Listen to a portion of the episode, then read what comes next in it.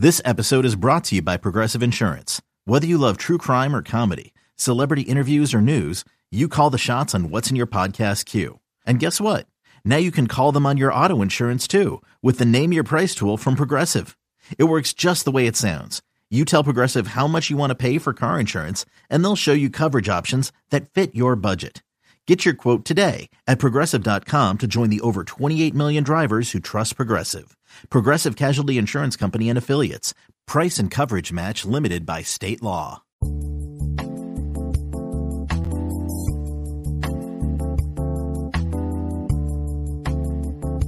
You're hanging out after hours with Matt Anderson, presented by Inside the Gamecocks.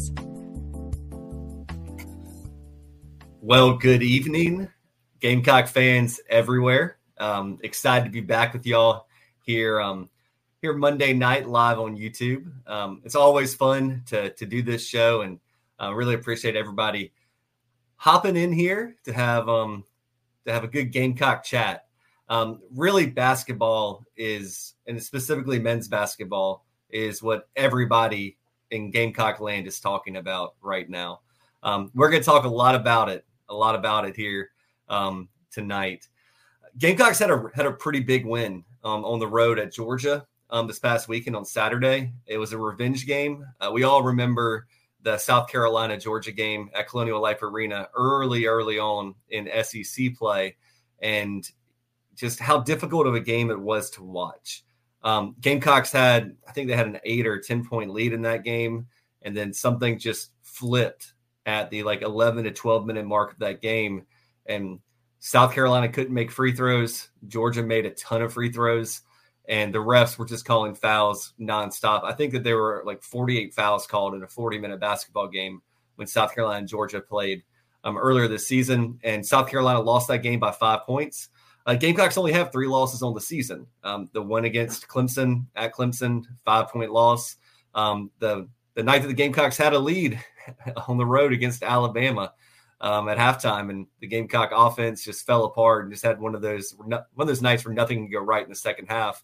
And then the 5-point loss to Georgia just a couple weeks ago. So revenge game for the Gamecocks. It was at Stegman Coliseum, so it was a road game for the Gamecocks. And look, Gamecocks found a way, and they got it done. When I look at these games, I'm always talking about, breaking this game into segments, whether it's, each media timeout, what happened before and what's the situation at the timeout, because that's what the coaches are talking about during those media timeouts, or it's looking at, the game in 10-minute segments. So in this game against Georgia on Saturday, if you break it out by those 10-minute segments, Georgia was winning 25-16 at the end of the first 10-minute segment, and they were hitting everything. I think Georgia hit 7 of their first 10 three-pointers. Gamecocks were making everything too, and there was a lot of times where, Gamecocks didn't do anything wrong on defense. Georgia just hit shots. But then the game started to turn in that little second 10-minute period of the first half, and the Gamecocks outscored the Bulldogs 22-15 to make it a 2-point halftime deficit.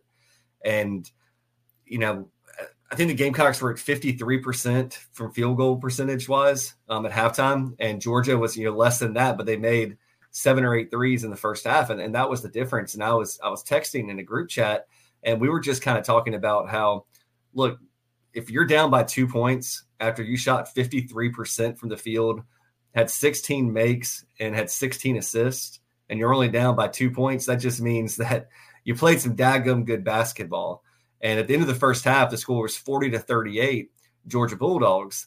Well, the second half was all South Carolina.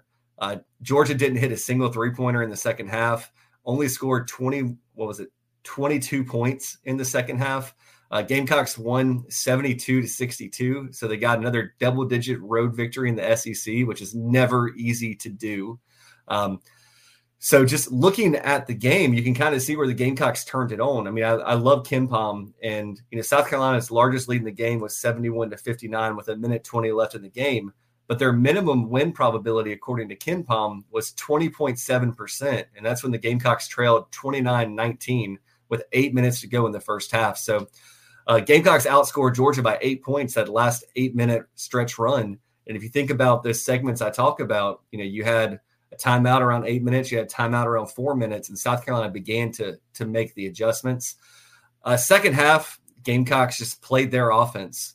You look at the box score here. The Gamecocks were 22 of 36 from the two-point field goal range, so 61%. They were 7 of 20 from the three-point line for 35%, 7 of 11 from the free throw line, had 34 rebounds to Georgia's 28, had 25 assists, which is an absurd number. 25 assists on 29 shots is something that you don't see very often. The Gamecocks limited their turnovers, only had 9 turnovers in the game, had 5 steals on the defensive end. Personal fouls, we talked about how it was different in the first game at Colonial Life Arena. There were a total of 24 fouls called, so I think somebody at the SEC offices got the memo and heard the complaints, probably from both teams, probably more from South Carolina, though. And the referees really let both teams play in this game. And if you let South Carolina play their brand of offense and their brand of defense, it's going to be really hard to beat them.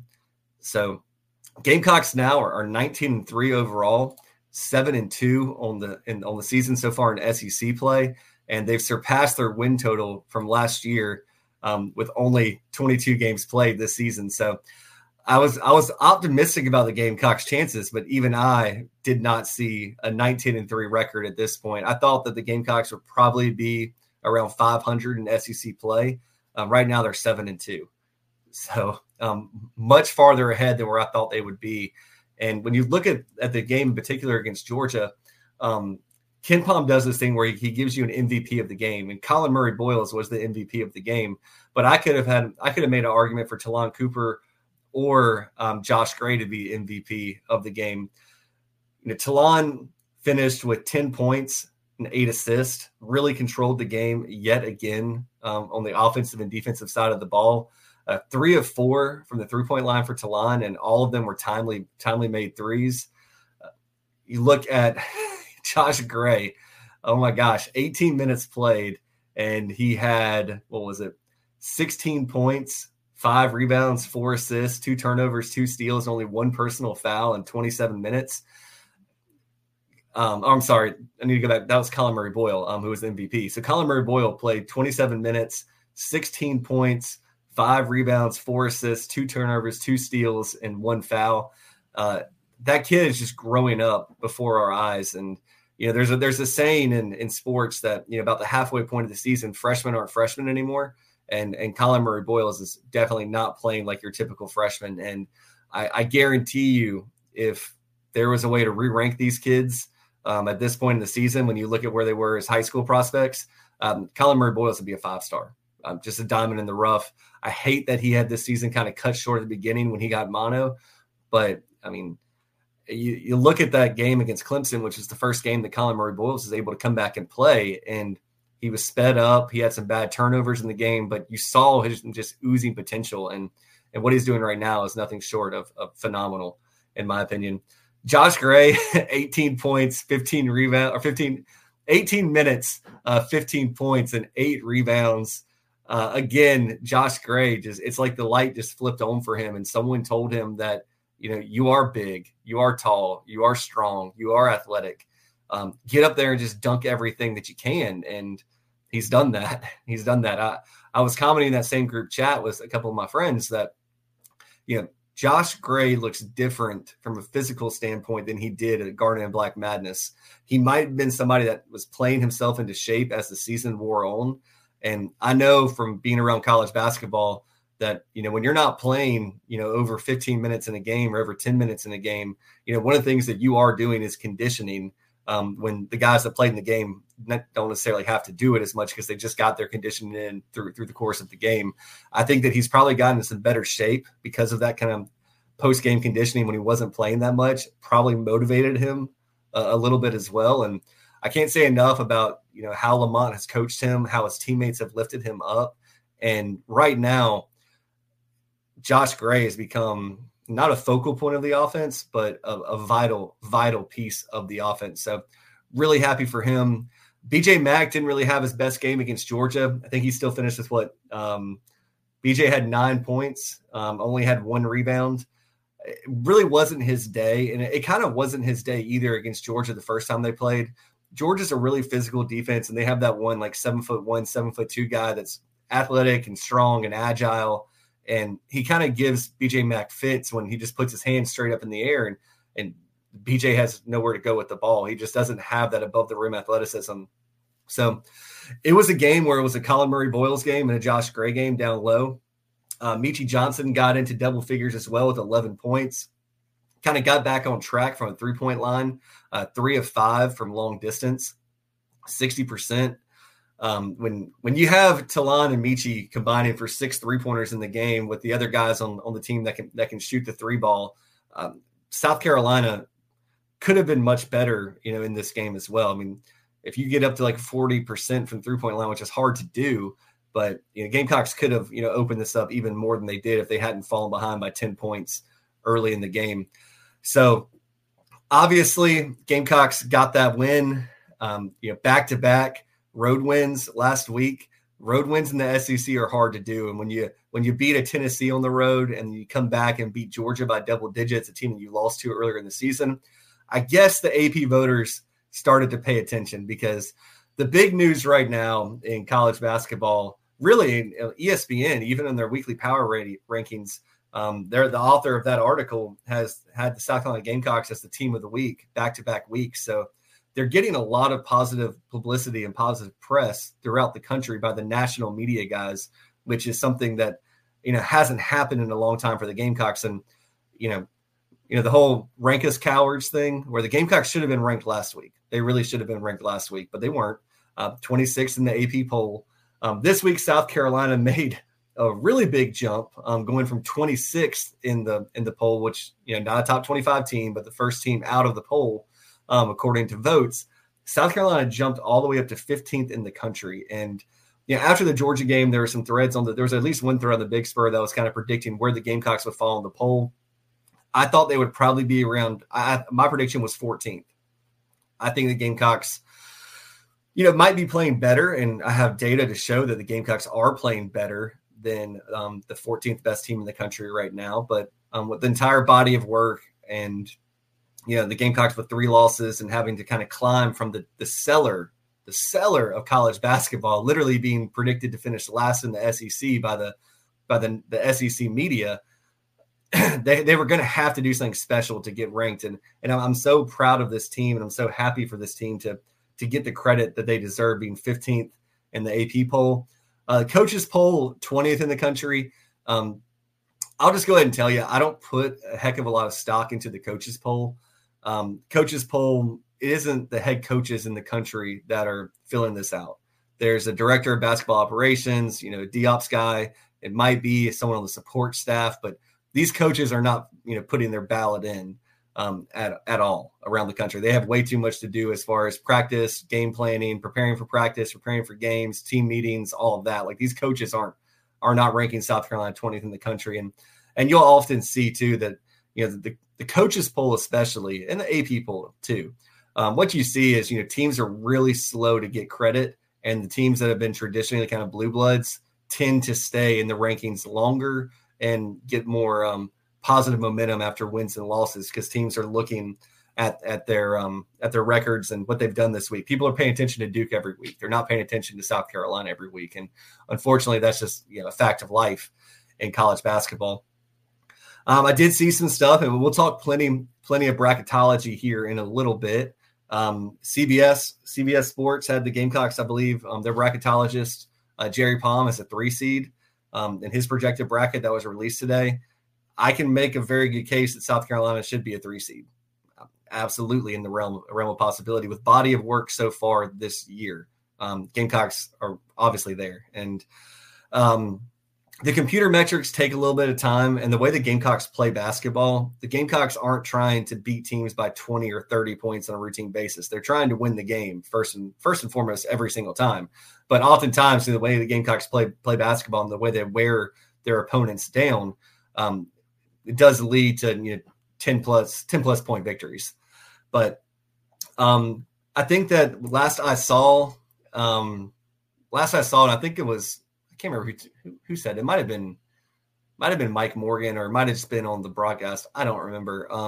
But Joe Lunardi said the Gamecocks would be at least a 6 seed at worst if they were able to hold on and beat Georgia. Gamecocks, I would probably have the Gamecocks in that 3 to 5 seed range right now. If I was doing it, I could make a case for any of that, any of those seeds to be in play for the Gamecocks. Gamecocks, can't rest on their laurels though. You look at the rest of the season, the Gamecocks, like we talked about, are 19-3, 7-2 in the SEC. Right now, Gamecock fans are always slow for this. They're always waiting for the other shoe to drop and just say one game at a time, or, how many games can we possibly lose to stay in the NCAA tournament or be in the NCAA tournament? Right now at 19-3 and 7-2, they have 5 home games left. They have 4 road games. This week is pretty good to the Gamecocks. Obviously, there's a big game tomorrow night at Colonial Life Arena. I will be there. That is a quad 2 game against Ole Miss. And then this weekend, the Gamecocks host Vanderbilt on Saturday, which is a quad 4 game. So the Gamecocks actually have 3 of their next 5 games and 3 of their next 4 games at home. When you look at that schedule, it's February 6th at home against Ole Miss, February 10th, home against Vanderbilt, on the road on Valentine's Day at Auburn, and then on February 17th, they will host the LSU Tigers at Colonial Life Arena. So just looking at this right now, and Gamecocks have 5 more quad 1 games, 2 more quad 2 games, 1 more quad 3, and 1 more quad 4. 2 of those quad 1 games are against quad 1A opponents, which means the top half of quad 1.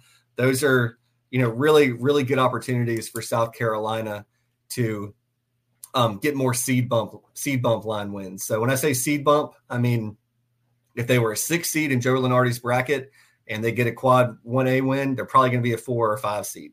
That's a big enough jump. But when it comes to what Gamecock fans need to hope for South Carolina basketball as we kind of finish out the season, obviously every team that's been on the Gamecock schedule so far, you want them to win their games. You want that to happen. The Gamecocks play Ole Miss twice the rest of the way, and then they have a couple other teams they play twice this season. Anytime you play a team twice, you really want that team to be good because it just gives you more opportunities to win games. But on top of that, South Carolina fans just need to continue to pull for the Gamecocks and have fun with this. I mean, this is now a ride of, not are the Gamecocks going to make the NCAA tournament, but how high can they go? Right now, when you look at it, like really got to avoid, losing any quad 3 or quad 4 games. There's only 2 of them left. And of those 2 games, both of those games are at home. So both those games are at home. That's a good thing for the Gamecocks. Can't drop them. Absolutely can't drop them. You don't want to give a reason for the selection committee to drop you a seed line, but just some quick notes for you. And I found this pretty interesting. According to BartTorvik.com, which is, an advanced analytics site, I know what people think about the metrics, but I think it's pretty valuable information. According to BartTorvik, the Gamecocks opened the season ranked 100 or ranked 111th in his rating system. Currently, the Gamecocks are ranked 41st in his rating system, so they're getting big bumps. I mean, that's a jump of 60, 70, 70 spots. So, if you want to hate on the metrics, appreciate BartTorvik. But what was really interesting is since January 1st, so you're only counting games from January 1st until today, or pretty much through yesterday, which was February 4th, he has the Gamecocks ranked as the 26th best team in the country. Now, obviously, you're talking about essentially a month and 4 days worth of basketball, so it's a small sample size. But if you were to go back and look from January 17th, and the reason I picked that date was just because it was a Wednesday. It was a Wednesday on the calendar. And, you usually have a Tuesday, Wednesday game for the Gamecocks and then a Saturday game. The Gamecocks are actually ranked 8th in the country, according to BartTorvik, since January 17th. And, yeah, it's a small sample size. But, when you talk about those early season non-conference games that are kind of hurting the Gamecocks where, they beat Charleston Southern by like 4 or 5 points. They didn't really stretch out wins that could have been 30-point wins. When you just look at the metrics since January 17th, it says the Gamecocks are the 8th best team in the country, which I think is pretty cool. So Gamecocks are doing well. I see we got some stuff in the chat box here. I'm going to completely ignore Jamie Newton. If you guys want to try and get $5 grand from him, go ahead. I see that Jesse Carter on Facebook. I think these are bots, y'all. He says alive. So happy for you, Jesse. Jamie, yeah, if you want to throw $5 grand my way, go ahead. Let's see. So Jay Diz says, you know, all polls aren't great because it does help being a top 25 team. Yeah, and Lamont said it. And, you know, you talk to a lot of these national media folks and, you know, especially the guys on the SEC network. And Mike Morgan's awesome. And I love Mike to death. And he talks about the polls don't matter. And he's a media member. But, you know, Lamont Paris did say that he knows how the selection committee works. And it's important to have, you know, a top 25 number by your name as often as possible, because these selection committee folks, when they're not at the summit or they're not, you know, bracketing the bracket, they're oftentimes not looking at every Division I game in the country every single day. They might just scan the top 25 results. And the more that they see South Carolina there, the more South Carolina gets ingrained into their mind to take a deeper look at them. So, yeah, the polls aren't fun. I don't really like college football polls. I mean, you know, I don't think that in any sport you should have a poll until at least six, you know, in college football, I would say, you know, week 4, week 5, week 6, kind of like what they do with the college football selection committee and the playoff stuff that they show on the playoff rankings. I think that's probably a good time to actually start caring about it. In college basketball, I really don't think that you should have a poll until about 6 weeks into the season, because undoubtedly you have a team like Michigan State, and I'm picking on them because they're recent. Syracuse has been another team like that, you know, it's been a top 25 team that's lost to a nobody, and, you know, they get dinged a little bit, but they don't actually fall out of the rankings. And then they win 2 or 3 games and they crawl back up, because these media members are creatures of habit. I think that, you know, you really shouldn't have a college basketball poll until about 6 weeks are in the books, and you have some marquee non-conference games, and you kind of see how teams are playing against their opponents in the non-con. So I think that's when, you know, the polls should start. But the dirty little secret about the media and these preseason polls and the week 1 poll and the week 2 poll is they generate a lot of clicks and a lot of conversation. And that's what these media members want. Kayshawn Brunson says, do you think we have a chance to win the SEC? I absolutely think that the Gamecocks have a chance to win the SEC. They're only 1 game back right now. And you look, they have 5 games at home, 4 games on the road. And, you know, yeah, is it difficult that you have 5 quad 1 games and 2 quad 2 games? So 7 of your last 9 games are against quad 1 and quad 2 opponents. Yeah, that's hard, but the Gamecocks have proven that they can beat those types of teams. And, you know, after the break here in a little bit, I'll kind of break down why I do feel that way. But, yeah, the Gamecocks are a game out, and they still – I think – let me look that up really quick. I think Auburn's at the top of the SEC standings. Let me look that up for you. And I guarantee you Phil will beat me to it. He always beats me to it. But, yeah, looking at the SEC right now, Alabama is 8-1 in the league. South Carolina is 7-2 in the league. Auburn 7-2 and Tennessee 6-2. Then you have some teams that have 5 wins, Ole Miss, Kentucky, Florida, those types of teams. But you're really seeing a separation now. And yeah, I think that this SEC race probably comes down to Alabama, South Carolina, Auburn, and Tennessee. Gamecocks, unfortunately, do not have an opportunity to face Alabama again this year, but they do play Auburn on the road. They play Tennessee at home. They got Ole Miss twice. They've already beat Kentucky once this year. Kentucky's kind of in scramble mode right now. And then they have the Florida Gators also at home. So when you look at the teams the Gamecocks are kind of surrounded by in the SEC standings, start thinking about an SEC championship, because it's a realistic possibility with the way the team's playing right now. Jay Diz says the football team beat UCF, their only loss of the season at UCF, and dropped 2 spots in the AP polls. Yeah, the AP polls are pretty garbage. Bryant said that's the largest microphone I've ever seen. Yeah, it's actually not that big. It's got this little, it's got like a boom arm, and this thing's supposed to help calibrate the sound. Yeah, I've had this for a couple of years now. It's not my first podcast rodeo, but I do like the mic. I mean, the whole setup was like $225 from Best Buy a couple of years back, but I love it. Jay Diz says it shouldn't matter where you start. That's exactly why polls are biased. Yeah, for sure. Jesse Carter says Gamecock Nation all the way. Yeah, got to pull for the Gamecocks. And Cynical Aries, hello Matt and all, go Gamecocks. Yeah, How are you doing tonight, Cynical Aries? Yeah, I appreciate you guys all popping in and being a part of the show tonight. Let's actually take a quick break because I do want to talk about the upcoming schedule a little bit, and I do have some data here that I have an Excel spreadsheet that I think will give a lot of value to you guys and gals while you're looking over what the Gamecocks have accomplished so far, where they can go, and how high they can go in the March Madness bracket and seeding. So, Phil, how about a word from our partners? Hey, it's Kaylee Cuoco for Priceline. Ready to go to your happy place for a happy price? Well, why didn't you say so? Just download the Priceline app right now and save up to 60% on hotels. So whether it's Cousin Kevin's Kazoo Concert in Kansas City, go Kevin, or Becky's Bachelorette Bash in Bermuda, you never have to miss a trip ever again. So download the Priceline app today. Your savings are waiting.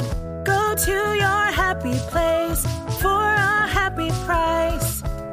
Go to your happy price, Priceline. When you need mealtime inspiration, it's worth shopping Kroger, where you'll find over 30,000 mouthwatering choices that excite your inner foodie. And no matter what tasty choice you make, you'll enjoy our everyday low prices, plus extra ways to save, like digital coupons worth over $600 each week. You can also save up to $1 off per gallon at the pump with fuel points. More savings and more inspiring flavors make shopping Kroger worth it every time. Kroger, fresh for everyone. Fuel restrictions apply. Baseball has begun, which means you need to listen to Fantasy Baseball Today in 5, part of the CBS Sports Podcast Network. Join Scott White, Chris Towers, and me, Frank Sample, every Monday through Saturday as we deliver all of your fantasy baseball needs in just 5 minutes. We'll break down the biggest performers, news, and prospects who could make an impact this season. Make sure to download and follow on Apple Podcasts, Spotify, the Odyssey app, and everywhere else podcasts are found.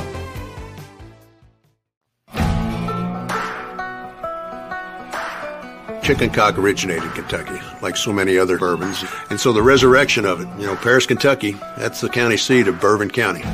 So much of this whiskey was being made in that Bourbon County, put on ships and barges and shipped down Ohio, down the Mississippi, and got to New Orleans, where it got distributed all over the world.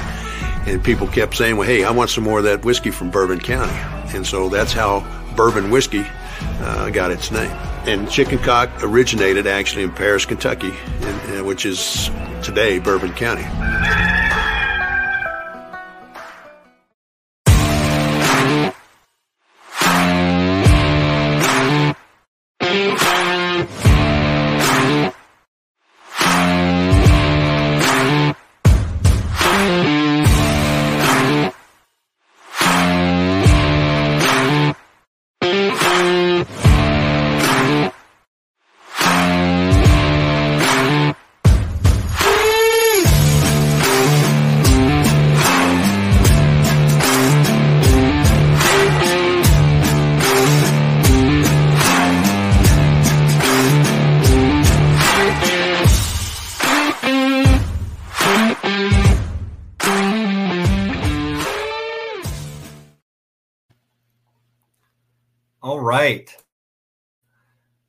Let's make sure. Yeah, I'm unmuted.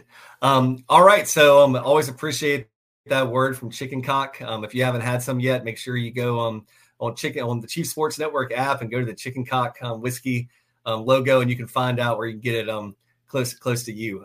Gotta love the Chicken Cock whiskey, and it's really fun play on words there with South Carolina and the Gamecocks. But really quick, I do want to talk briefly about the AP poll. There's a website called CollegePollTracker.com that you can go to, and you can actually look at where each AP voter voted for each team that they voted for the top 25. So long story short, there are a number of these writers, and media members, four AP voters, and I don't know how this happened. I know how it happened for at least one. But Seth Davis, Bruce Pascal, Brian Holland, and Bryce Cherry all failed to rank the Gamecocks in their AP ballot this past week. Seth Davis, he got it. He got it big time from Gamecock fans on social media. And he actually, eventually apologized and said it was an oversight and make sure he'd rank the Gamecocks next week. But when you look at the Gamecocks 15th in the country and you have four AP voters that completely left the Gamecocks off their ballot, it's kind of inexcusable. Interesting enough, the highest media member that gave the Gamecocks, the highest slot in their bracket was Dylan Sinn. So we'll give Dylan Sinn a big shout out. He had the Gamecocks fifth in his bracket. David Jablonski had the Gamecocks sixth. There were seven folks at the Gamecocks seventh in the country. John Rothstein, who's been a big Gamecock supporter so far this year, had the Gamecocks eighth. And then you had a couple 8, 9, 10, 11, 12. And predominantly they were ranked. These AP voters had the Gamecocks around 13 to, we'll call it like 18th in the country. So Dick Vitale, who's been big for the Gamecocks on social media, had the Gamecocks at 20th. I hope Dickie V is still the one that's putting out his media AP ballot, excuse me, every single week. But so the Gamecocks are looking pretty good right now. I want to look at the next three games in particular. The Gamecocks have Ole Miss at home tomorrow night, 6:30.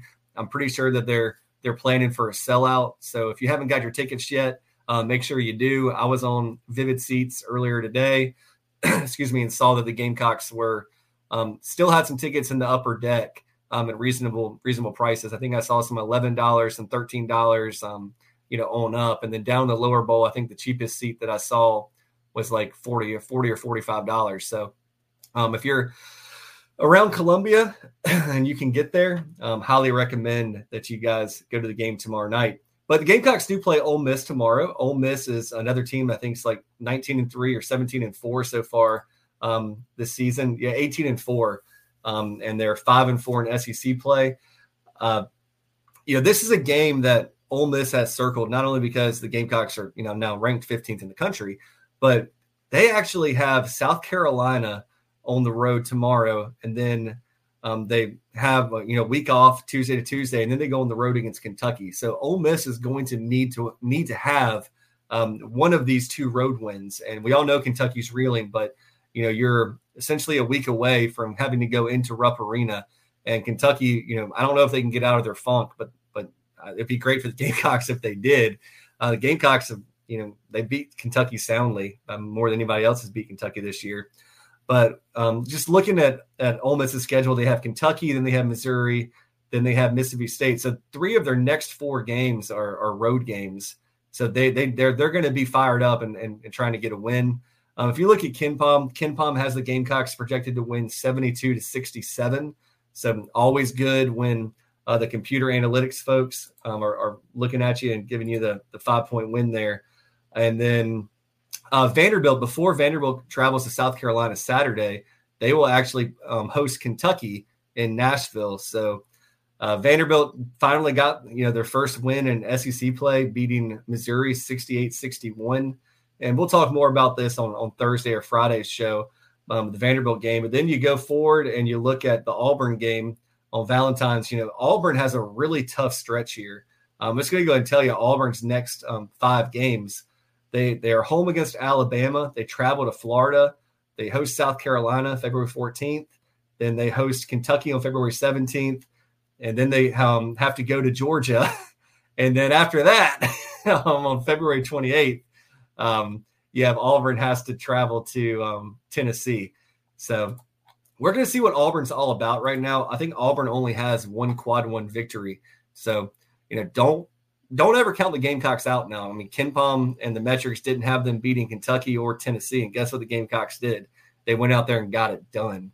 So I'm really excited for the Gamecocks. I did want to talk a little bit about the net here.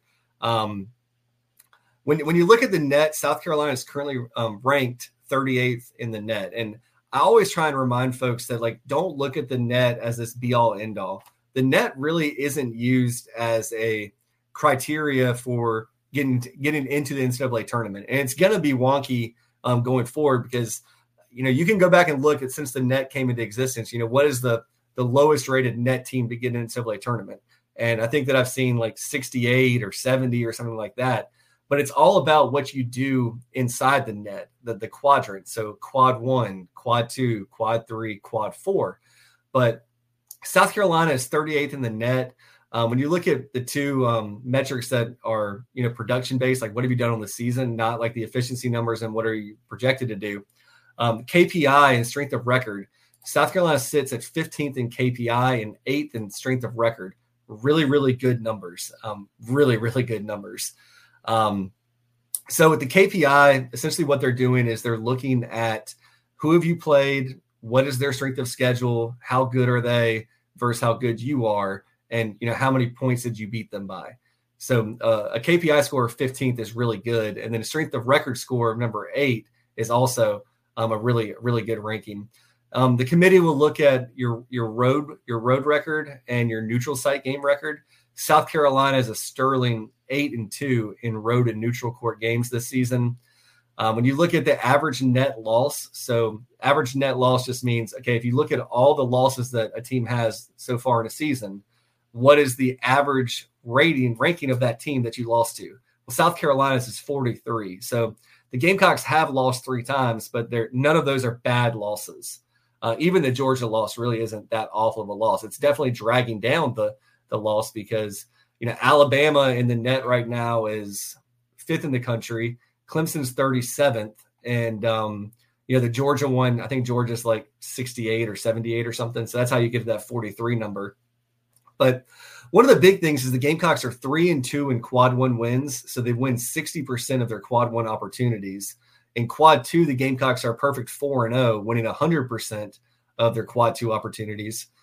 Total quad one and quad two wins are 7. They have 7 of those wins so far.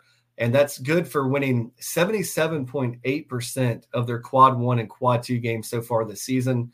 The only blemish that the Gamecocks really have is that one loss to Georgia. That's a quad 3. But if Georgia can, you know, stop giving up these late second half leads, there's no reason that Georgia game might bump up to a quad 2 game, which would be just a little bit better. I mean, it would kind of hurt that win percentage in quad 1 and quad 2 games, but it gets rid of the quad 3 blemish. Gamecocks are perfect 8-0 in quad 4 games. And so I give you all those numbers just to tell you this really quick. If you look at, you know, the teams in the country that have the most quad 1 and quad 2 wins, you would imagine, you know, it's kind of crazy that Purdue has 15 wins against quad 1 and quad 2 opponents. Connecticut has 11. Wisconsin has 10. Tennessee 9. North Carolina 9. So, you know, those 5 teams have kind of separated themselves, especially Purdue. And that's why you're going to see Purdue as, like, if the season ended right now, Purdue would be your number 1 overall national seed, despite being number 2 in the AP poll. Connecticut would be a 1 seed. I don't know if Tennessee would be. North Carolina might be. Houston probably would be. But yeah, you probably got about, I'd say, 10 teams in line for a 1 or 2 seed right now in college basketball. But I say this to say, if you just to point out, you know, South Carolina right now has 7 quad 1 and quad 2 wins, but they have a 77.8 win percentage in those games. So if you go to the largest win percentage, again, quad 1 and quad 2 opportunities so far this season, Purdue has won 88.2% of their quad 1 and quad 2 games. Connecticut has won 84.6% of their quad 1 and quad 2 games. And then South Carolina, number 3 in the country in quad 1 and quad 2 win percentage at 77.8%. So, and there are a lot of teams there, you know, let's see. There are, how many is that? There are 6 teams in the country that have won between 70 and 77.8% of their quad 1 and quad 2 games.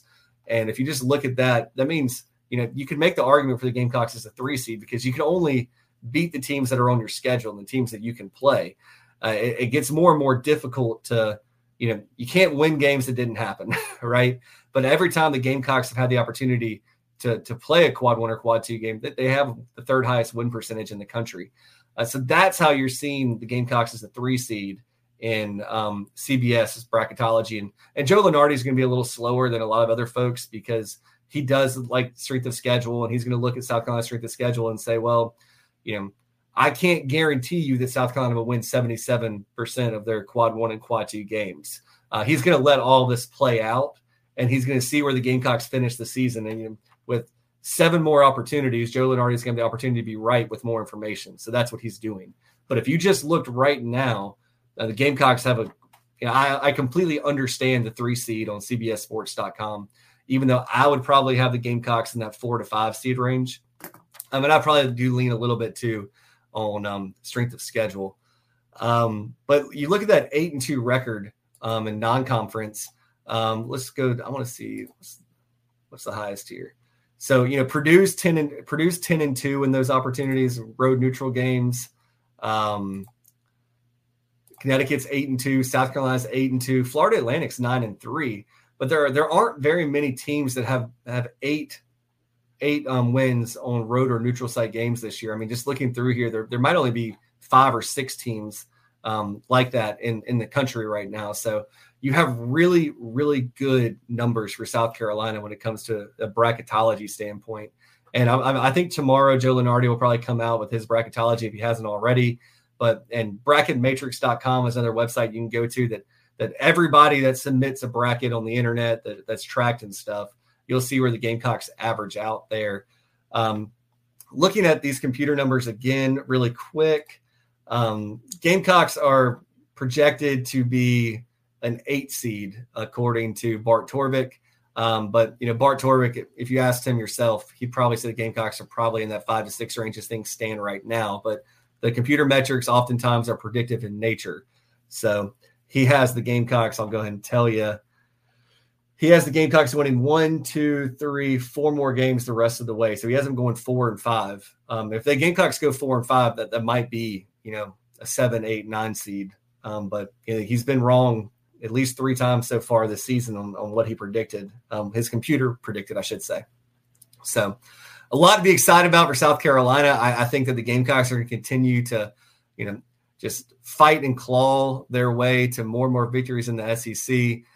Definite opportunity for an SEC championship. Lamont Paris is the runaway leader for SEC Coach of the Year. Very, very likely National Coach of the Year as well. Gamecocks take care of business with these two games at home this week. Get to 21-3. Gamecocks will probably, you know, move into that, you know, top 12, top 10 range in the media polls, and then a big opportunity at Auburn. And you know, we talked about Auburn only having one quad one win on the season. And I just want to pull up Auburn's numbers really quick so we can talk about that game, because that's a big game that Gamecock fans will have circled. But yeah, Auburn is 1-3 in quad one opportunities and 5-1 in quad two opportunities. So Auburn actually has less wins against quad one and quad two than South Carolina does, despite being higher in the net rating system. So Gamecocks have big opportunity here. 3 of their next 4 are at home. 3 of their next 5 are at home. And then you have 2 more home games in March, Florida and Tennessee. Those are seed line games. Those are big games. And South Carolina's not going anywhere. You know, just for all the folks that get a little worried, I'm still not drinking the Kool-Aid yet on the Gamecocks. BartTorvik has the Gamecocks with a 94% odds, 94% odds to make the NCAA tournament. So it'd be unthinkable for the Gamecocks to miss out on the tournament. And then they'll probably be a pretty high seed. And you know, we all know that the Gamecocks have the opportunity to potentially go to Greenville in first and second, or is it Greenville this year? I can't remember where. No, Charlotte. It's in Charlotte. First and second round games are in Charlotte this year. And if the Gamecocks get a high enough seed, if they get in that top 4 seed range, they'll have an opportunity to stay really close to home. And they still could. If they're not a top 4 seed, but just I'm fired up for it. It's been so much fun to cover. I cannot wait. I'll be at the game tomorrow night. I'll be at the Vanderbilt game. I'll be at the LSU game. I won't be able to go to the Florida game. I got a family wedding, so I'll miss that game. But if you get a chance, just go out to Colonial Life Arena. It's electric right now, and get there early. The game tomorrow is at 6:30 p.m. You're going to have some traffic, you know, getting to the arena. When I was at the game against who was it, Missouri? I got there about 45 minutes ahead of time, and some lots were already closing. I had to park on Pulowski and get a meter. So, you know, if you got to go to work tomorrow, try and get there a little bit earlier than you normally would, because you're going to have to find some parking. But get out there, get loud. It's a whiteout. Make sure you're wearing all white if you can. I don't know if you got to wear white pants, but you know, wear a white shirt. We'll have a good time. If you see me at the game, come up and speak to me. I love talking sports, and I love talking Gamecocks with all of you. So I'll be there. Probably be wearing this hat. Looks like this in the front. So come find me if you see me tomorrow. I'd be happy to talk with you. So go Gamecocks. I know we only talked about men's basketball tonight, and it's kind of weird. The Lady Gamecocks or the women's team, I should say, is number one in the country. And, you know, we're just so accustomed to the women's team being number one in the country. So we kind of take it for granted, but baseball season will be here before you know it. I think, what is it? February 16th is opening day. If you can get to that game, please do. They're going to do something very, very special for Tommy Moody before first pitch. So Tommy Moody, obviously just a Gamecock legend, and nobody loved the Gamecocks as much as Tommy Moody did. I'll put it that way. So get out there and get there for opening day. You know, it'll be a lot of fun. I think you'll have the opportunity to go to opening day, and then, you know, the next day the Gamecocks will host LSU at home in basketball, and you'll have some more baseball on Saturday and more baseball on Sunday. So make it a big weekend. I think that the Florida home series too. That's the Florida home basketball game is the Clemson baseball series. So you have a chance to go watch two teams participate: men's basketball and men's basketball and men's baseball. So really hope that you're enjoying this ride. I see Todd Gwynn down here says that he's enjoying the ride. Go Gamecocks. Jade says CLA will be crazy. So happy for all the fans and the players. This will be a special time for South Carolina b-ball. Oh gosh, yeah, you're absolutely right. Kayshawn says I think we have a chance to beat Auburn. I agree. You know, South Carolina can beat anybody in the country. Anybody. Just put it that way. Jesse Carter says fans since Frank McGuire with point guard John Roach. Before your time, I'm guessing. Yeah, before my time. I'm only 35. I'm 35. It's kind of old nowadays, but. I try to be a young 35. So before my day, you know, when I was 7, 8, 9 years old, that was the BJ Mack and Larry Davis and Melvin Watson and Ryan Stack and Antonio Grant and Herbert Lee Davis and Nate Wilborn and George Formanacek. That's when I fell in love with Gamecock basketball. So I know all the old timers I talked to say, you know, you had South Carolina was the basketball capital of the East, and UCLA was the basketball capital of the West. And that was during the Frank McGuire and John Roach days. You know, I still hear stories of if you know, John Roach hadn't got hurt that year, that the Gamecocks would have won it all and had a national championship. And so hate that season ended that way. But y'all, thank y'all so much for joining me tonight. Like I say, every show, when you join me, you guys and gals, you give me the most valuable thing you have, which is your time. It never goes underappreciated, and I'm very aware of what you all give me. So I thank you so much. And tomorrow night, CLA will be rocking. So I hope to see y'all there. But with that being said, let's call it a night. Go get some rest and get ready to cheer tomorrow for the Gamecocks. We'll talk to you soon. Bye, everybody.